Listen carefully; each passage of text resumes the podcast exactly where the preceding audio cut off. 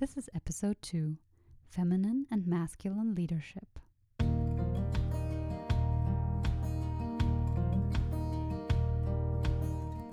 Welcome to Sophia on Earth. I'm your host, Sophia. I'm a coach, entrepreneur, and yoga teacher, and I help women lead from their feminine in their relationships and in business. On this podcast, we talk about what it means to be human and how each of us gives the human experience meaning and makes it work for them. Connect with me at SophiaOnEarth.com or via Instagram at SophiaOnEarth and let me know how you are making the human experience work for you. Okay, my friends, I want to talk to you about feminine and masculine dynamics. First of all, little disclaimer here. When I say feminine and masculine, I'm not referring to female and male. So what I'm talking about is more energy, which is different than gender, obviously. So I say this also kind of like as a trigger warning because some of the stuff might feel maybe a little stereotypical to you or go against some maybe like feminist beliefs, which that is not at all what I'm talking about. Really what I'm talking about is energy, these energetic dynamics. If you're like me, you believe that everything is energy. Your body, the air that you breathe, the tree outside of your house, the book that you're reading, everything is energy. And within these energetic dynamics, there is also a kind of polarity going on, right? There is the yin and the yang. There is, in yoga, Shiva and Shakti. And in more Western terms, there is the feminine and the masculine energy, which are these two poles. The feminine is more of this like feeling, flowing, being, receiving energy, and the masculine is more of this going, doing, giving kind of energy. And if you think about just a interaction maybe, or just something that you did today, it doesn't even have to involve somebody else, you can find those energies in how you show up. Maybe you had to give a presentation today at work, or you had to lead a meeting. You were likely more in this masculine energy, and this, again, doesn't mean that you're male or female, right? Because you could be either, I don't know. And, you know, maybe you like sat down as you were like leading this meeting and said like, okay guys, this is what's gonna happen, blah, blah, blah, here's the agenda, those are the points, yada, yada, yada. And what kind of energy is this? This is more of a going, doing, making it happen kind of energy, which is more masculine. Or you showed up to that meeting and you said, hi everyone, so lovely to be here with all of you. I had some thoughts on this new product that we're developing and I just want to know what you guys think about it. This could have been like a more feminine, again, not female, just feminine approach. You could have also said that if you were male, because you're including others. So there's another aspect. The feminine is like very inclusive. Doesn't just say like, this is a plan, this is what we're going to do. I had this idea, we're going to follow through with step A, B, C. It's including others in the decision-making process.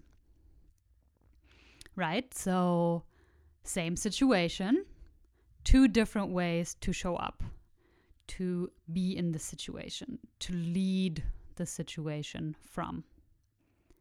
And the idea is that everybody has a core essence.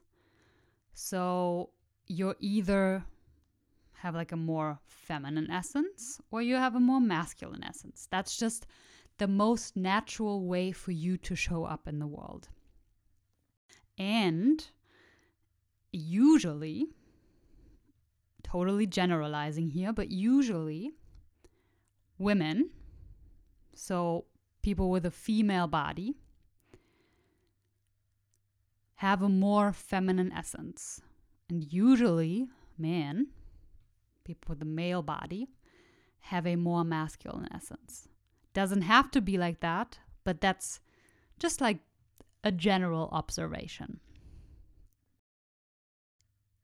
And you can kind of maybe check in with yourself right now, like, let me think about that. Like, if I go through my day, am I more in this like doing, going? I have a mission out there that I have to accomplish, getting all the steps in energy? Or am I more in this, let me see what this day brings. Oh, this feels kind of good. Let me be with this kind of energy. That can be like an indication of, you know, what might be your essence, or also maybe just like the status quo of the energy that you show up with in the world. However, besides that essence, there's also just like all the stuff that happened to you, not to you or for you maybe, since you grew up, right? Since you were born.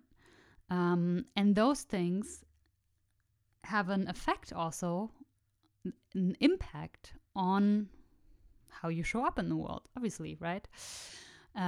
So I want to give you like this very personal example. I grew up without a father. My father moved out when I was about 2. So I had like this amazing, loving mom that I grew up with for most of the time, that also had some interesting beliefs about men, right? Just from her own experience. We totally get it. It makes 100% sense. But I learned growing up, first, because my dad just wasn't around, and second, because of the things that I heard my mom say, such as you can't rely on men, men always like make these promises, but they never keep them, all those good things. Maybe not so good. And because of those experiences and just like things that I've heard growing up, I developed this sense of feeling, I have to take care of everything by myself. Like I can't rely on anybody else, especially not men. And I started putting on this mask, this masculine mask, where I got super good at getting stuff done. Like I'm very structured and analytical. I went to law school, just really into this very masculine energy. You know, structure analysis, also very masculine, because it's coming from more from the intellect and not so much from the intuition, which would be the more feminine energy. And again, just want to really hone this in. There is no right or wrong. The feminine might be more intuitive, and that might be super useful in some situations. And even for me, with, spoiler alert, a more feminine energy, in some situations, it may be a lot more useful and effective to lead in a more masculine way. So there's no right or wrong. Basically, I learned to put on this mask to just survive in the world, to take care of all the stuff that I felt like I had to take care of by myself, because there was not a father around, and also all these beliefs that I can't rely on men. So I put on that mask, and for a long time I was like living in this masculine energy. And it took me being in a personal development group coaching program where I learned about feminine masculine dynamics for the first time. It took that experience when I heard about these different energies, these distinctions for the first time, and it felt true. It felt like, ooh, yeah, I can feel those energies in the world. Like, if I think about my day, if I think about the things that I experience, if I think about the people that I spend time with and how they show up, this feels true. Yeah, there is like this more intuitive way to do something, and there's this way to come from the intellect. Or yeah, there's this energy of just like, just being, and there's this energy of doing, and they kind of feel like they're polar opposites. So this makes sense.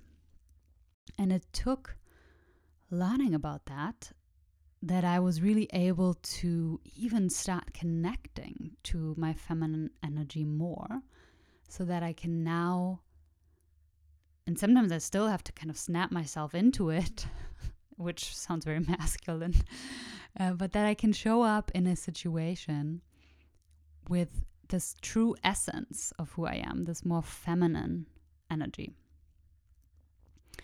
So besides the essence that we already have, there's like all these different layers and things that happen to us during our life till this point where you're at right now that have an impact on that, and that kind of like enable us force us maybe to put on these masks to protect ourselves, right?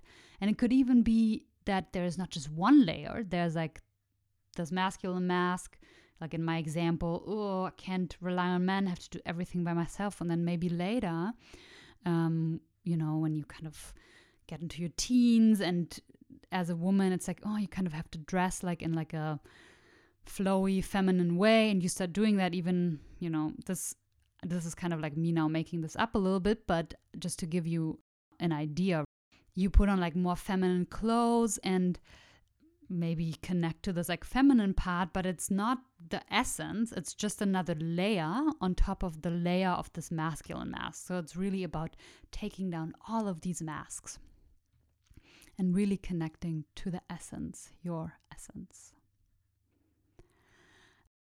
So what I want to invite you to is, as you are hearing all of these things about these two polar opposite energies that are, by the way, super important if you want to create polarity in a relationship, right? Polarity, that's magnetism, that's attraction. So if you want a relationship with a lot of attraction, a lot of chemistry, a lot of heat, you kind of need those both poles, right? And again, it doesn't have to mean that the female person in the relationship, or it doesn't even have to mean that there's a female and a male person, right?